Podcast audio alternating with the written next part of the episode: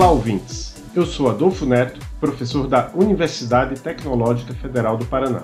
E eu sou Gustavo Pinto, professor aqui na Universidade Federal do Pará, e este é o Fronteiras da Engenharia de Software, um podcast feito para refletir sobre o presente e futuro da engenharia de software. Fronteiras da Engenharia de Software é um podcast de divulgação científica que discute mensalmente diversificados temas da engenharia de software. Os episódios abordam questões fundamentais da engenharia de software até os mais recentes avanços na área.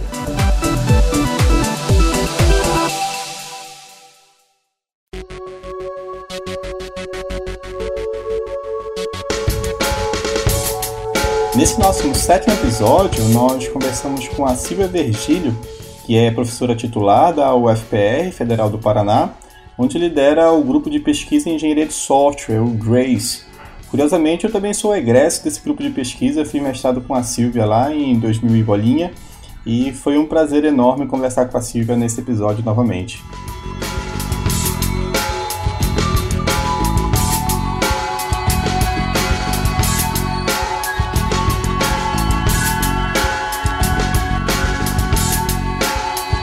Silvia trabalha há muitos anos na área de teste de software.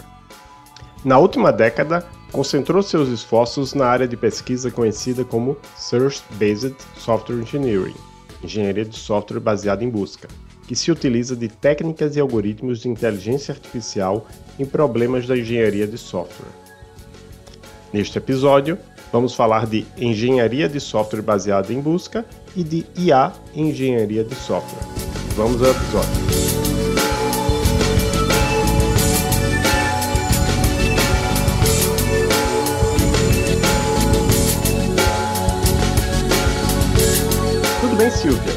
Pode se apresentar para as pessoas que nos escutam?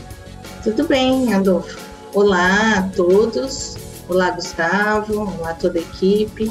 Em primeiro lugar, eu gostaria de agradecer o convite, dizer que eu fiquei muito feliz quando o Gustavo me escreveu e estou feliz em participar desse episódio do Fronteiras da Engenharia de Software e também saber que um ex-aluno do nosso grupo é uma das pessoas que lidera essa iniciativa. Parabenizar toda a equipe. Bom, eu sou a professora Silvia Regina Virgílio, da Universidade Federal do Paraná, aqui UFPR. Eu fiz graduação em Ciências da Computação na USP, em São Carlos. Na época, eu gostei muito de fazer a disciplina de inteligência artificial, então eu tive a oportunidade de fazer iniciação científica com a professora Maria Carolina Monad, e na época eu trabalhava com sistemas especialistas e processamento de linguagem natural. Depois eu fui fazer mestrado na Faculdade de Engenharia Elétrica e de Computação, que é a FEC, lá na Unicamp, e eu fiz uma matéria de engenharia de software com o professor Mário Gino. As aulas do professor Gino eram muito boas, ele era bastante organizado. Eu acabei gostando e indo trabalhar com ele nessa área, então migrei para a área de engenharia de software. É, na época, o professor José Carlos Maldonado, que também tinha sido meu professor lá na USP em São Carlos, ele estava fazendo seu doutorado com o professor Gino, e aí eles me introduziram à área de teste de software. Esse foi o tema do meu trabalho de mestrado. Eu trabalhei com determinação de caminhos não executáveis na atividade de teste. Essa é uma questão indecidível, porque embora para o ser humano possa ser relativamente fácil determinar se um caminho é ou não executável, não tem um algoritmo de propósito geral. Então a gente teve que trabalhar com heurística já nessa época para auxiliar a identificação automática de caminhos não executáveis. Depois de defender o mestrado, eu ainda tinha algumas dúvidas com relação à carreira acadêmica. Eu tinha amigos que trabalhavam em grandes empresas já em São Paulo e Campinas, mas também eu tive um grupo de amigos que vieram aqui para Curitiba, se tornaram professores aqui na Federal. E como eu só tinha o mestrado, aqui ainda era uma das poucas universidades que não exigia o doutorado. Não era o caso lá das universidades paulistas, da USP, da Unicamp. Então eu resolvi prestar concurso aqui para ver se eu gostava da carreira acadêmica antes de continuar seguindo com o doutorado. Então eu fiquei aqui dois anos como professora Depois eu retornei para Campinas para fazer o doutorado, trabalhando novamente com os professores Ginos, também sob orientação do professor Maldonado, ainda na área de teste de software.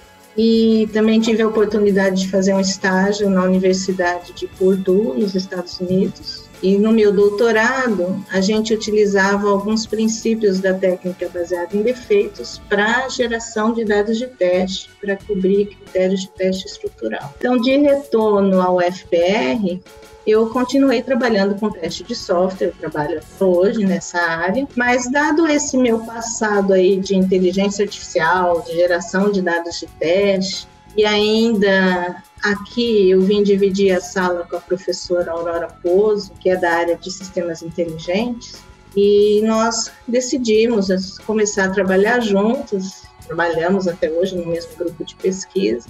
A gente consegui, começamos, a gente começou a explorar essa área de inteligência artificial, geração de dados de teste. Eu diria que a professora Aurora Pozo é uma das responsáveis aí por me introduzir na área de IA me manter atualizada também nessa área de, até hoje, né? Então, o nosso grupo de pesquisa é o GRES, é o Grupo de Pesquisa em Engenharia de Software, qual eu coordeno. A gente aplica áreas, as técnicas da área de sistemas inteligentes na área de teste de software, principalmente nessa área mas a gente também abrange um espectro grande de outras áreas da engenharia de software, né, como confiabilidade de software, refatoração, design, otimização de arquiteturas e linha de produto de software. Muito legal a introdução, Silvia. Com esse seu passado e presente com o pé sempre um pouco de IA, como é que você enxerga essa relação de inteligência artificial com a engenharia de software? Quais são as técnicas que dá para a gente utilizar na engenharia de software? Quais são essas técnicas? E dá para a gente tentar agrupar um grupo de técnicas de IA que podem ser aplicadas em diferentes problemas na engenharia de software? Sim, eu vejo que são três grupos grandes de técnicas de de IA, né, da área de sistemas inteligentes, que geralmente são aplicados na área de engenharia de software. A primeira, ela está relacionada mais com a representação de conhecimento, de sistemas de apoio à decisão, sistemas multiagentes, da aplicação dessas técnicas. Surgiu a área conhecida como Knowledge Based Software Engineering, que é engenharia de software baseada em conhecimento. Como exemplo de uma tarefa de engenharia de software que a gente pode aplicar ou pode se beneficiar com o uso dessas técnicas, está a geração de modelos de estimativa de custo. Por exemplo, no nosso grupo aqui, a gente investigou o uso de lógica fuzzy em combinação com a métrica Use Case Points, ou pontos por caso de uso, né? É, o objetivo era facilitar a acomodação de incertezas que a gente tem no início do projeto para realizar as estimativas de software. Então, essa seria uma área. A segunda área é a área de aprendizado de máquina, ou machine learning, né? Esta área, ela tem como objetivo permitir que máquinas, computadores, aprendam alguns padrões que são complexos e que tomem decisões baseadas em alguns dados empíricos. Geralmente, esses métodos de aprendizado de máquina, eles se classificam de acordo com o tipo de dados que eles utilizam. Então, nós temos o aprendizado supervisionado, que utiliza dados rotulados, e o aprendizado não supervisionado, que não utiliza rótulos. É, na engenharia de software, eu acho que é mais comum a utilização de métodos supervisionados. Né? Com esses métodos, a gente constrói um modelo, tendo como base os dados, e a resposta do que a gente quer estimar, prever, classificar, que já é conhecido previamente. Então, nós temos aí tarefas, como tarefas de classificação e regressão, que a gente utiliza esses modelos. Por exemplo, a gente pode aprender um modelo para predizer se um código vai conter ou não um bug, defeito, usando como atributos alguns valores de métricas que estão associados a esse código, como, por exemplo, o número de linhas de código, né, outros atributos. E a tarefa de classificação, como o próprio nome diz, gera um modelo para classificar os dados em categorias. Por exemplo, o código está defeituoso ou não está defeituoso. E já a tarefa de regressão, ela diz respeito a dados contínuos. Por exemplo, gerar um modelo para estimar a confiabilidade de um software, a taxa de defeitos ao longo de um tempo, um período. O aprendizado não supervisionado, ele não tem os rótulos, então a gente tem um conjunto de observações e geralmente a gente utiliza para agrupar essas observações né, em grupos que a gente chama de clusters. Então é está mais relacionado com a tarefa de clusterização. A ideia é que nos mesmos clusters a gente tenha elementos que são similares de acordo com algum atributo. Na engenharia de software, por exemplo, eu posso ter um problema lá de agrupar módulos em alguns componentes de tal maneira que eu tente maximizar atributos como coesão, minimizar acoplamento. Então, eu posso utilizar, nesse caso, a, os algoritmos de clustering, por exemplo.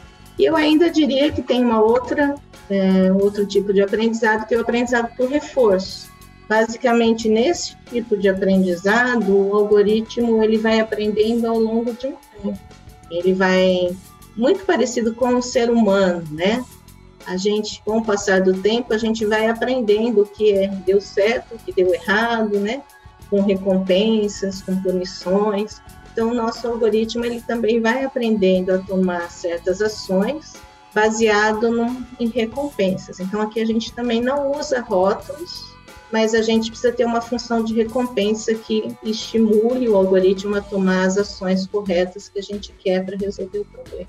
Uma terceira área da área de sistemas inteligentes é a área de otimização. Essa área de otimização ela vai buscar uma melhor solução para um problema dentre um conjunto de alternativas. E essa busca, né, ela é feita, essa procura ela é feita por um algoritmo de busca. Esse algoritmo de busca vai escolher baseado em alguns critérios que a gente chama de função objetivo, função de avaliação. Por exemplo, eu quero encontrar a melhor sequência de refatorações para um, um dado código, a fim de minimizar também o acoplamento, maximizar, maximizar a coesão, né? Ou eu quero determinar um conjunto de casos de teste que satisfaçam um dado critério de teste, por exemplo, passar por todos os comandos do programa. Então, essa área, ela aplica algoritmos de busca para encontrar as melhores soluções para os problemas de engenharia de software. Ela é conhecida como engenharia de software baseada em busca, que a gente chama, né, do inglês, Search Based Software Engineering, que a sigla seria SBSE que a gente costuma usar. No nosso grupo de pesquisa, eu diria que a gente se concentrou mais na última década na área de SBSE, né, nessa área de otimização. Mas a gente tem trabalhado também com outras técnicas, como aprendizado de máquina, né, já faz desde o início do nosso, das nossas pesquisas, aí 20 anos atrás.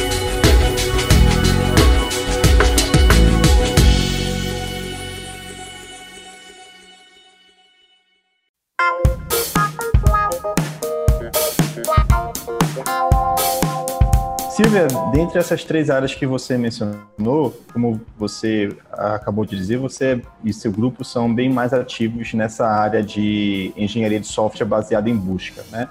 É, você pode contar para a gente um pouco mais de passado, como que surgiu essa área é, e algumas aplicações que você vê é, talvez surgindo hoje com muito mais demanda, com de algoritmos de busca e otimização? Essa área de SBSE, a gente pode dizer que ela surgiu, né? Que, que na verdade esse nome, essa área, ela foi batizada em 2001, num artigo ali introdutório do Harman e Jones. Mas antes disso, já, né, na década de 90, diversos pesquisadores eles já utilizavam algoritmos de busca para resolver os problemas de engenharia de software. Esses pesquisadores eram principalmente da área de teste de software. Os primeiros trabalhos eles visavam essa tarefa de geração de dados de teste. Então, eu acho que não foi por acaso que eu, com esse meu passado de teste, e de inteligência artificial, fui trabalhar com essa área de SBSE, né? E mesmo antes até de conhecer o nome oficial da área.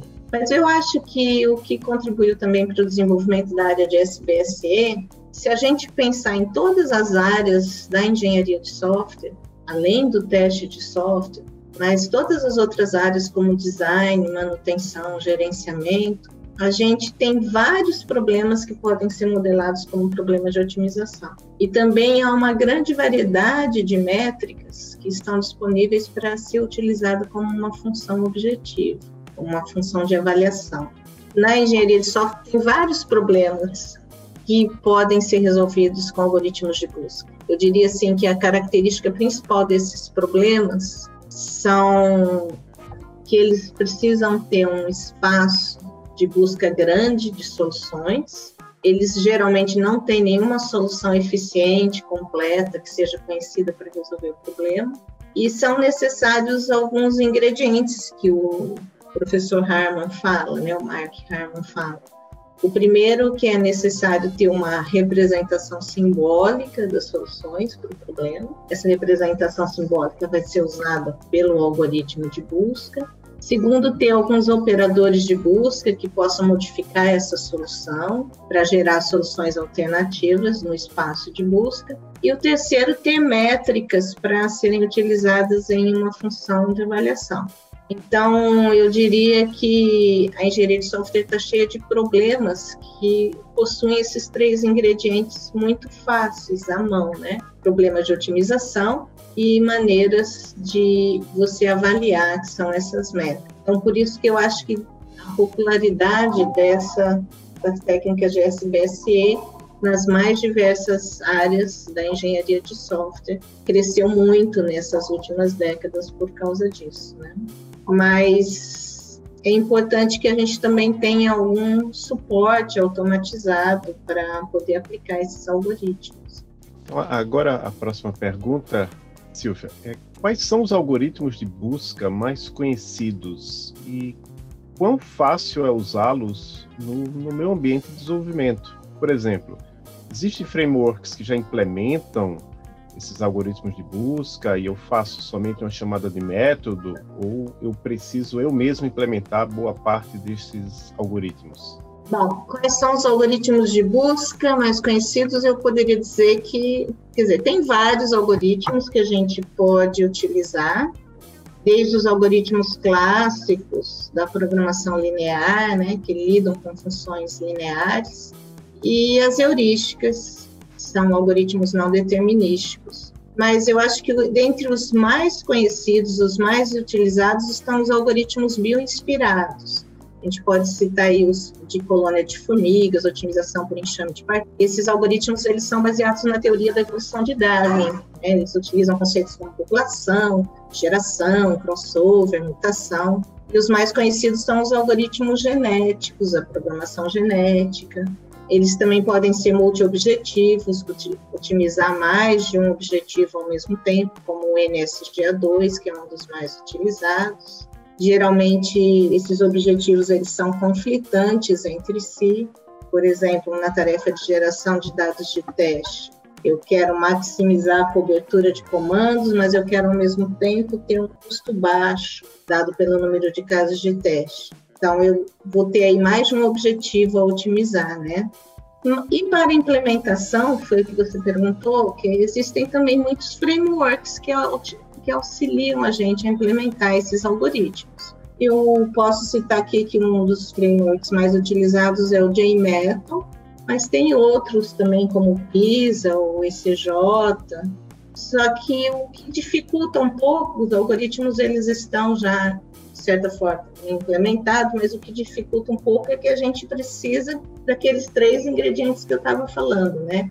Uma formulação para o problema, uma representação para o problema, a gente precisa ter os operadores, escolher os operadores de busca, implementar a função de avaliação, isso a gente não tem pronto. Isso requer um certo conhecimento para implementar essas partes mas eu diria que ultimamente, né, a comunidade de SBC já tem realizado um esforço para facilitar essas soluções de SBC. É, eu mesmo orientei aqui um aluno de doutorado como parte do trabalho dele, a gente implementou um framework, que é o Nautilus, que dá suporte à implementação de soluções de SBSE para problemas que tenham uma formulação do tipo combinatorial. E, e a implementação daí de uma solução SBC fica bem fácil, porque basta instanciar algumas classes relativas à função de avaliação de operadores que ele deseja utilizar. E o framework ele tem o Nautilus, né, tem uma interface também bem amigável que permite que ele selecione os algoritmos, os parâmetros para esse algoritmo e permite até a visualização de algumas soluções e também oferecer algumas preferências do usuário. Então, eu acho que a comunidade já está voltada para facilitar essas, essas, a implementação dessas soluções. É, eu acho que isso também é bastante importante.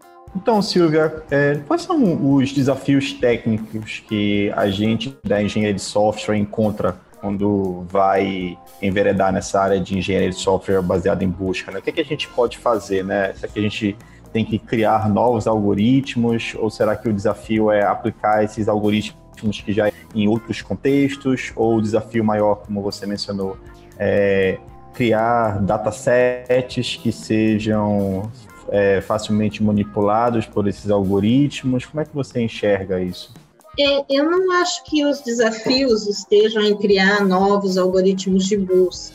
Eu acho que esse também é um desafio da área de sistemas inteligentes, e a gente vê assim ao longo do tempo, existe um grande número de algoritmos, eu diria um grande número mesmo de algoritmos de busca. Né? A cada ano, novas contribuições aparecem para a gente utilizar. Mas eu acredito que um dos desafios da SBSE, na área de busca, né, é que a gente precisa oferecer soluções que sejam mais genéricas porque muito dos trabalhos eles visam resolver uma instância particular de um problema. Apesar de cada instância ter uma particularidade, mas tem problemas que têm similaridades. Então, eu acho que a gente precisaria, nós aqui da engenharia de software, talvez oferecer algumas foco em nichos da engenharia de software. Por exemplo, em testes, em projeto, em requisitos, mas a gente sabe que as decisões da engenharia de software elas são tomadas pelo engenheiro de software, assim, considerando todas as atividades ao mesmo tempo. Então, eu acho que essa integração de diversas áreas também é um desafio para a SPSE. Outra questão que diz respeito também é a escalabilidade, a robustez a maioria dos experimentos que a gente vê ali na academia não avalia escalabilidade e também não realiza esses experimentos na indústria. Muito embora a gente conhece várias empresas, por exemplo, a gente sabe que o Facebook já está adotando soluções de SBSE no seu ambiente, mas a gente precisa avaliações mais robustas no ambiente industrial, eu vejo. E talvez uma dificuldade para isso é a modelagem do espaço de busca, os problemas reais, às vezes eles são bastante complexos, né? E nesses casos a gente tem um custo computacional grande ainda para aplicar esse BSE, porque a busca pode envolver um número muito grande de soluções e ficar demorado. Então, acho que essa é uma questão que a gente precisa avaliar, né, e pesquisar, investigar mais. E outra questão que eu também acho que é um desafio para a área de SBSE é considerar alguns aspectos dinâmicos do desenvolvimento do software, né? Os requisitos eles podem mudar e acabam mudando constantemente. Então, as funções de avaliação que a gente usa, eh, elas precisam ser mais adaptáveis, elas vão ter que se adaptar a mudanças, né? Então, não necessariamente a solução tem que dar sempre a mesma função de avaliação. Dependendo das mudanças que ocorrem, elas podem se adaptar. Eu acho que isso é um tópico interessante também, que uma necessidade que eu estou vendo nessa solução. Outra, outra coisa que também o pessoal está investigando bastante é que, como as soluções são geradas automaticamente pelos algoritmos de busca, o usuário, né, as pessoas que vão usar essas soluções, elas não participam desse processo. Então, muitas vezes eles não reconhecem aquela solução como sendo uma solução boa, é, porque não considerou as reais necessidades ou as expectativas de quem ia utilizar. Por exemplo, a gente trabalhou com otimização de arquiteturas e as arquiteturas que às vezes os algoritmos geravam eram arquiteturas que muito boas em termos de métricas de qualidade, coesão, acoplamento, mas o usuário ele via aquelas mudanças que a gente colocou, aquelas propostas, e ele achava esquisito, porque não, sei, não é um tipo de arquitetura que ele geraria. Então, eu acho que uma das, um dos desafios é considerar essas preferências do usuário na hora de gerar essas soluções e facilitar para ele também a tomada de decisão, porque às vezes a gente oferece um, um conjunto de decisões muito, de alternativas muito grandes para ele, e como que ele seleciona essa melhor solução? Então, se ele participou do processo de busca, fica mais fácil. Então, acho que esses são os três principais desafios aí que eu viria, né? Escalabilidade, uma adaptação, né? E a incorporação de, de preferências do usuário. Ok, Silvia. E como você enxerga o relacionamento entre a área de engenharia de software baseada em busca e a área de aprendizado de máquina para engenharia de software. Dá para traçar um ponto de intersecção entre estas áreas? Com certeza, né? Dá para, sim, existe uma intersecção entre as áreas, eu acho que tem uma sinergia entre elas e isso pode ser bastante benéfico para ambas as áreas. Tem um trabalho interessante, eu não vou me lembrar agora o nome de todos os autores, mas era do Leandro Minco, Tim Menzies, da Conferência de Mining Software Repositories, acho que de 2018, que fornece vários insights de como fazer essa combinação, né, realizar essa sinergia entre essas duas áreas. É, então, o artigo é bastante interessante, eu posso até recomendo para quem tem interesse. Mas, para exemplificar é, por exemplo, aí a gente pode ver que técnicas de aprendizado de máquina, ela elas podem resolver alguns dos desafios que eu estava mencionando ali na área de SBSE, né? É, por exemplo, o aprendizado de máquina pode ser utilizado para aprender as preferências do usuário e, e exigir que ele participe do processo apenas em casos mais fundamentais ali para evitar que ele se canse, que gere fadiga, porque se ele ficar participando e interagindo com a máquina, né, ele pode se cansar. Então, o aprendizado de máquina pode ser usado, por exemplo, para facilitar esse que as soluções levem em conta as preferências do usuário. Ela pode também ser utilizada para estabelecer prioridades, para a gente estabelecer prioridades. Por exemplo, se eu tenho muitos, muitos objetivos a serem otimizados, eu tenho conflitos entre esses objetivos, até mesmo o usuário não sabe quais são os prioritários.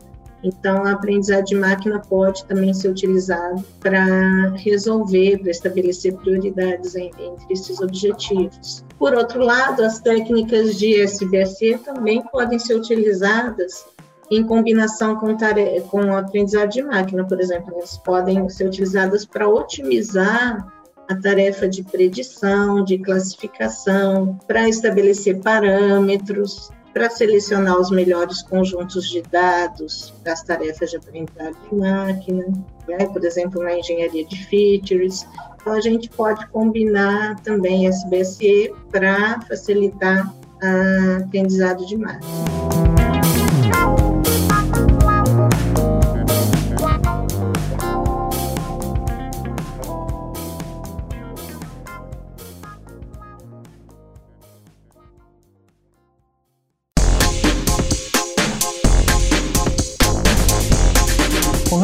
Aprendizado de máquina, me parece que a barreira de entrada hoje é muito pequena, né? Então a gente vê vários tutoriais na internet, YouTube, qualquer canal online, a gente vê alguma aplicação de machine learning hoje em dia. Quais foram, na sua opinião, os principais avanços que facilitaram essa adoção de machine learning pela comunidade científica e industrial em alta escala nos últimos poucos anos, Silvia? É, realmente, Gustavo, a gente vê muitos trabalhos na comunidade científica. É, nesse ano aqui que passou, a gente viu uma grande explosão desses trabalhos de machine learning e engenharia de software, mas nem sempre foi assim, né? Quando eu comecei lá no início dos anos 2000, usando aprendizado de máquina, a gente tinha muita dificuldade de, de obter dados. Mas eu acho que o Hoje em dia, isso já não acontece mais. Então, acho que isso é um dos motivos que favoreceu essa explosão de trabalhos. Por quê? Porque as empresas hoje elas adotam esses ambientes de desenvolvimento, como o GitHub, o Stack Overflow, né, plataformas como Gerrit para revisão de código, e outros ambientes aí que permitem que uma grande quantidade de dados seja coletada e esses dados eles auxiliam o processo de decisão e estão em diversos repositórios aí para a gente utilizar. Mas além disso, eu também destacaria que a gente tem uma grande disponibilidade de algoritmos. É, e, então a área de, de sistemas inteligentes também evoluiu e o poder computacional que a gente tem hoje, que permite também uma escalabilidade para trabalhar com uma grande quantidade de dados e problemas mais complexos. Por isso que eu acho que eu tenho visto contribuições daí nas mais diversas áreas da engenharia de software, né? Logicamente que eu não poderia falar aí da área de teste de software, que é aquela que eu acompanho mais de perto, mas eu também vejo inúmeras aplicações aí para refatoração, manutenção, evolução de software, detecção de smells, prevenção de dívidas técnicas, outras relacionadas com questões gerenciais também.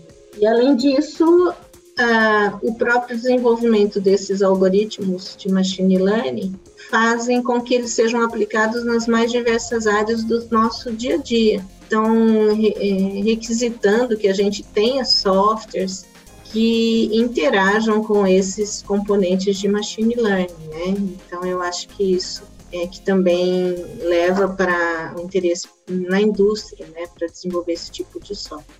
Silvia, e com relação ao SE4ML, né, engenharia de software para machine learning, o que a engenharia de software tem para oferecer para trabalhos com machine learning? E quais são os desafios de colocar modelos de machine learning em produção? É, então, como eu estava respondendo na última pergunta, né, os sistemas atuais eles utilizam muito componentes da área de inteligência artificial, né? Então, tem componentes inteligentes na maioria dos sistemas que a gente tem que desenvolver hoje. Mas tem muitos desafios para lidar com isso. Eu, eu, também gostaria de sugerir aqui, como leitura, um trabalho do pessoal da UFAL e da PUC do Rio. Esse trabalho vai ser publicado no SBQS desse ano. Eles fizeram um levantamento com desenvolvedores brasileiros para identificar as práticas mais comuns e também as dificuldades que eles encontram para desenvolver um, um componente de machine learning, por exemplo. Então, tem um processo para fazer o desenvolvimento desse componente. Esse processo geralmente inclui levantamento de requisitos, processar dados, fazer engenharia de features, treinamento do modelo, avaliar o modelo né, e deployment. E nesse artigo, eles realizaram um survey, né? Escrevem resultados de um survey, e os desenvolvedores eles relataram que para eles os desafios maiores estão em escolher os dados que são mais adequados para compor o dataset. E outras dificuldades também estão relacionadas com a parte de selecionar as features, né, os atributos, porque muitas vezes nessa parte eles precisam dos especialistas do domínio do problema. É, e principalmente também esses especialistas vão ser importantes para interpretar os resultados. Então esse artigo é bastante interessante, isso, porque mostra algumas das dificuldades que os desenvolvedores têm. Mas eu eu acho que também tem outro, gostaria de citar também um outro trabalho que é num workshop de pesquisa e aplicação de engenharia de software e eu também posso deixar aqui para vocês colocarem, disponibilizarem. Eles falam que a atividade mais difícil para o desenvolvimento de sistemas baseado em machine learning é a atividade de engenharia de requisitos, né, como levantar os requisitos desse sistema.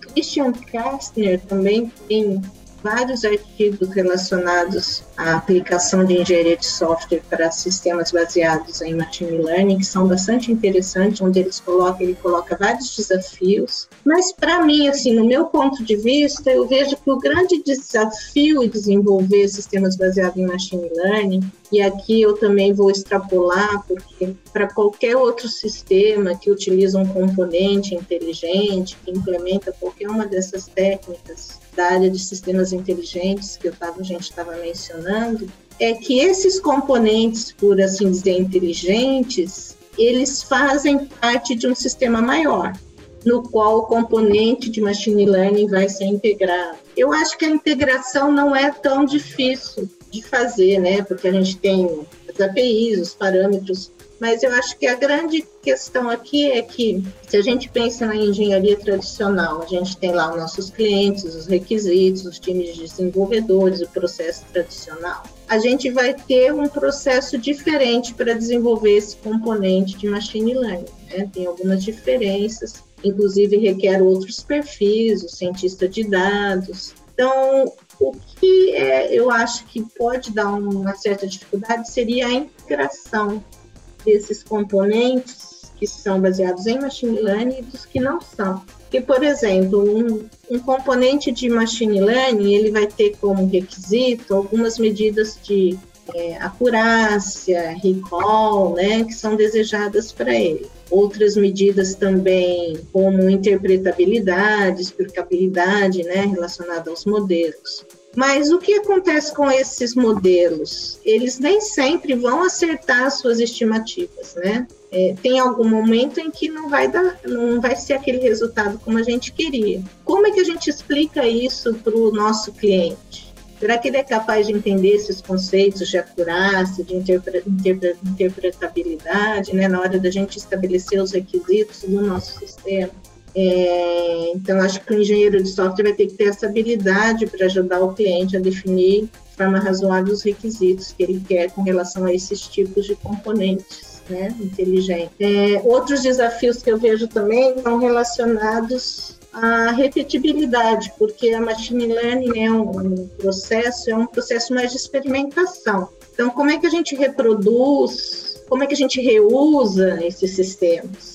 Então, são coisas que a engenharia de software talvez tenha que pensar aí. E não poderia deixar de falar, lógico, na minha área de teste, é a ideia de, de que, do que, que é um bug para um componente baseado em machine learning.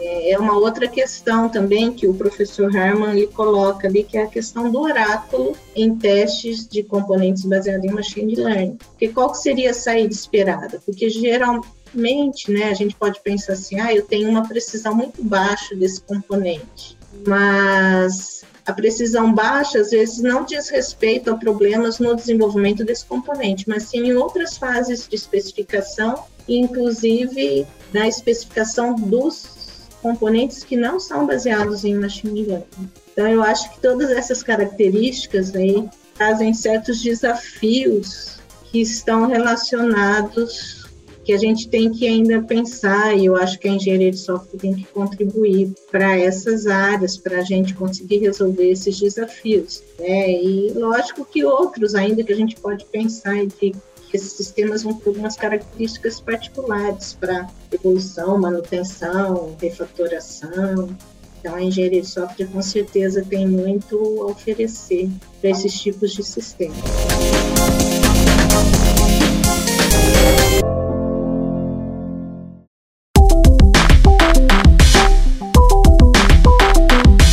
Sendo mais específico, em um dos seus últimos trabalhos, né, você tem um trabalho sobre aprendizado por reforço para priorização de casos de testes em ambientes de integração contínua. Né? Eu acho que a gente já falou sobre cada uma dessas palavras né, nesse episódio, né? É aprendizado por reforço, casos de testes, né? Integração contínua a gente não falou, mas falou de refatoração, né? Falou de teste, falou de muitas outras coisas, né?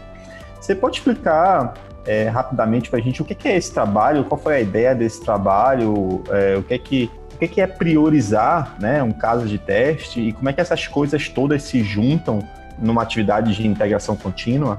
Esse trabalho ele é resultado de um trabalho de doutorado do meu aluno Jackson do Prado Lima. Ele trata, como você está falando, de priorização de casos de teste em ambiente de integração contínua. O que é priorização de casos de teste? É uma técnica utilizada para a gente diz para ver se nenhum problema foi introduzido, se tudo que estava funcionando antes continua funcionando agora. Então, é lógico que o ideal seria que eu refizesse todos os testes que estão disponíveis. É o que a gente chama de reteste all, né? Mas nem sempre isso é possível, ainda mais num ambiente de integração contínua, que é uma prática bastante adotada no desenvolvimento ágil, onde o software é modificado, integrado e testado várias vezes ao dia.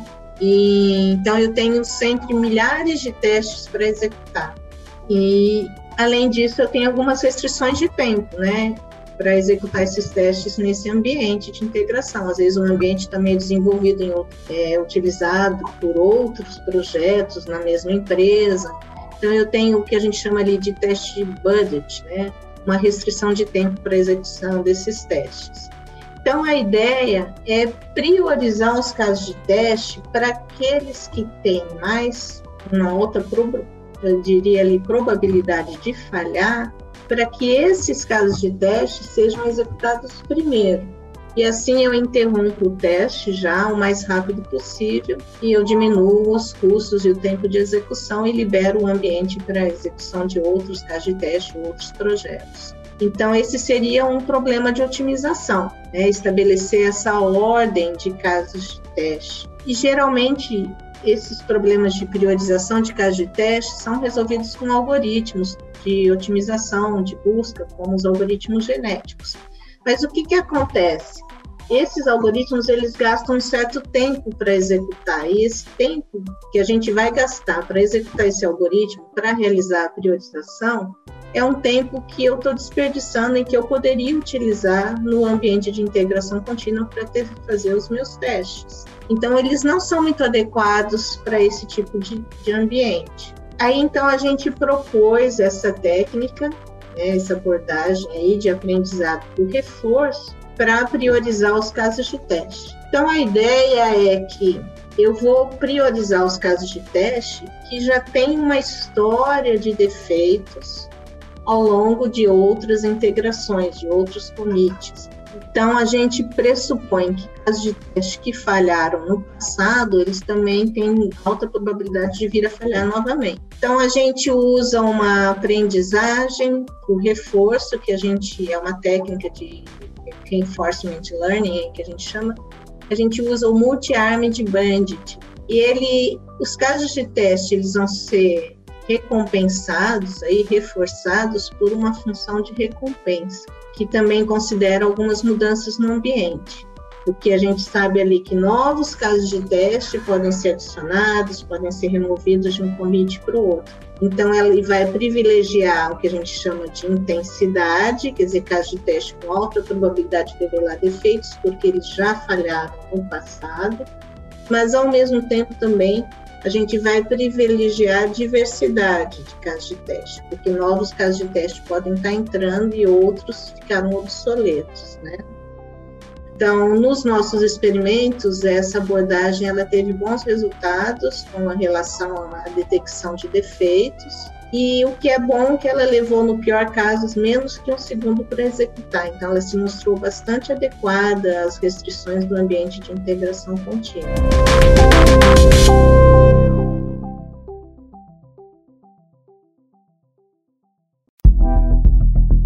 Legal, Silvia. A gente vai depois colocar o link desse seu artigo na descrição do podcast. E a gente está caminhando aqui para os finalmente. E antes de chegar na nossa última pergunta, eu queria saber se você tem alguma indicação para o nosso ouvinte que queira entender mais sobre machine learning para engenharia de software, ou inverso, engenharia de software para machine learning, ou engenharia de software baseada em busca.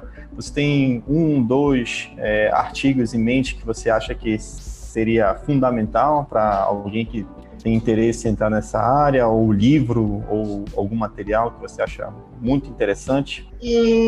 Tem um livro, não é bem um livro, na verdade é um tutorial do professor Mark Harman e outros autores sobre engenharia de software baseada em busca, que ele fala de como que você pode montar uma solução baseada em busca, eu acho bastante interessante. Para quem tem interesse, a gente tem um mapeamento sistemático na área de SBSE, onde a gente detalha as, as atividades, os algoritmos. Então, eu acho que esse também vale a pena, que dá uma visão bem geral da área. Tem aquele artigo né, do Leandro Mink, do Tim Menzies, que a gente estava falando, da combinação entre SBSE e Machine Learning. Tem, e com relação à aplicação de engenharia de software para componentes inteligentes, eu acho que tem também um survey do, do Zhang, do Mark Harman, na, no I3E-TSE de 2019, que ele fala sobre machine learning para machine learning testing, eu acho que isso é bastante interessante. E tem alguns outros artigos do Christian Kestner que eu acho que são bastante interessantes, que ele fala sobre Building Intelligent Systems, é, a Guide to Machine Learning Engineering, eu acho que isso é bastante, esse é um, e tem outros, outros, outros trabalhos que vale a pena se vocês procurarem no Google por ele, né, Christian Kastner, mas a gente, eu deixo aqui a indicação para vocês verem. Eles têm ele tem bastante trabalho, que ele também trata de teste, de engenharia de requisitos para sistemas baseados em machine learning. E eu acho que vale a pena também para nós professores, se tivermos interesse, ele também tem um artigo do ICSI, né, na trilha de educação do ICSI, onde ele fala sobre o ensino de engenharia de software para sistemas baseados em componentes inteligentes. Então, acho que esse também é uma boa referência assim, para nós professores.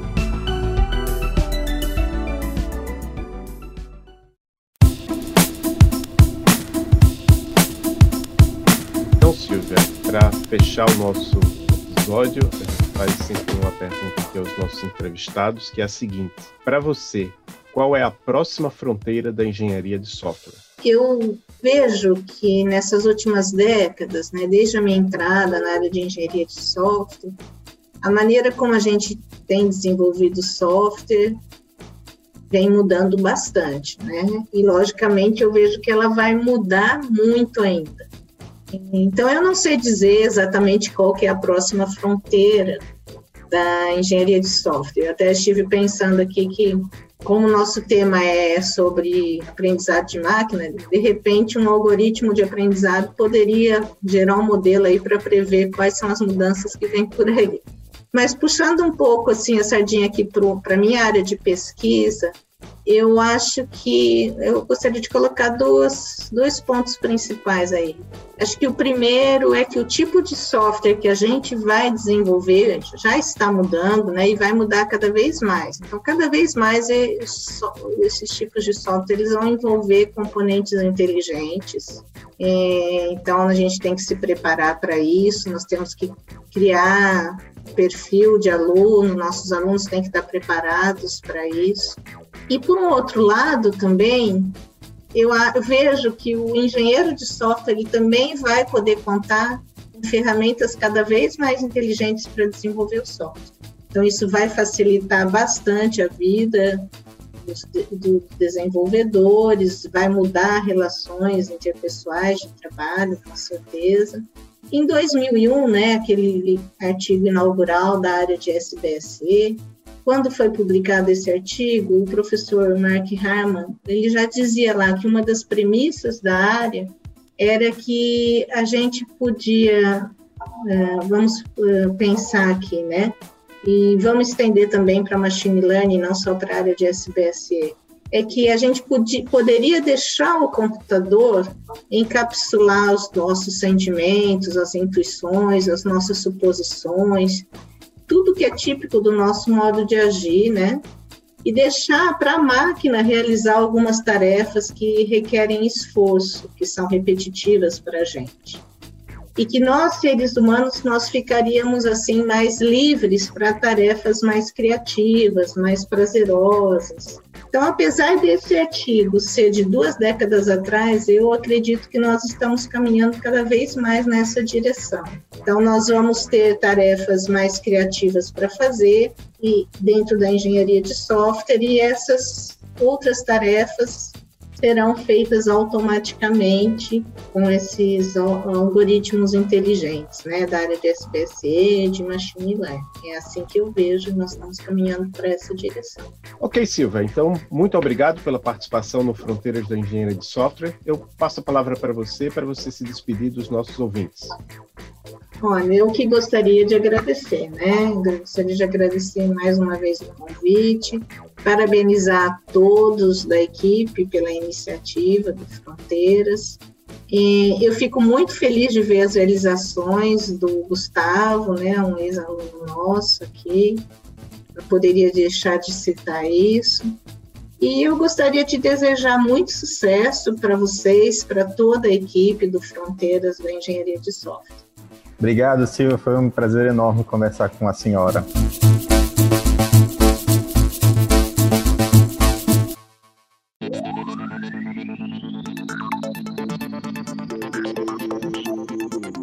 Olá, obrigado por escutar o Fronteiras da Engenharia de Software. Nossa equipe é formada por Leonardo Fernandes, Gustavo Pinto, Fábio Petrilo, Danilo Monteiro e Adolfo Neto, que sou eu. Estamos no Twitter e no Instagram como fronteirasesw. Nosso e-mail é fronteirasesw.gmail.com. Se você tem interesse em colaborar com Fronteiras da Engenharia de Software, entre em contato. Até o próximo episódio. Abraço!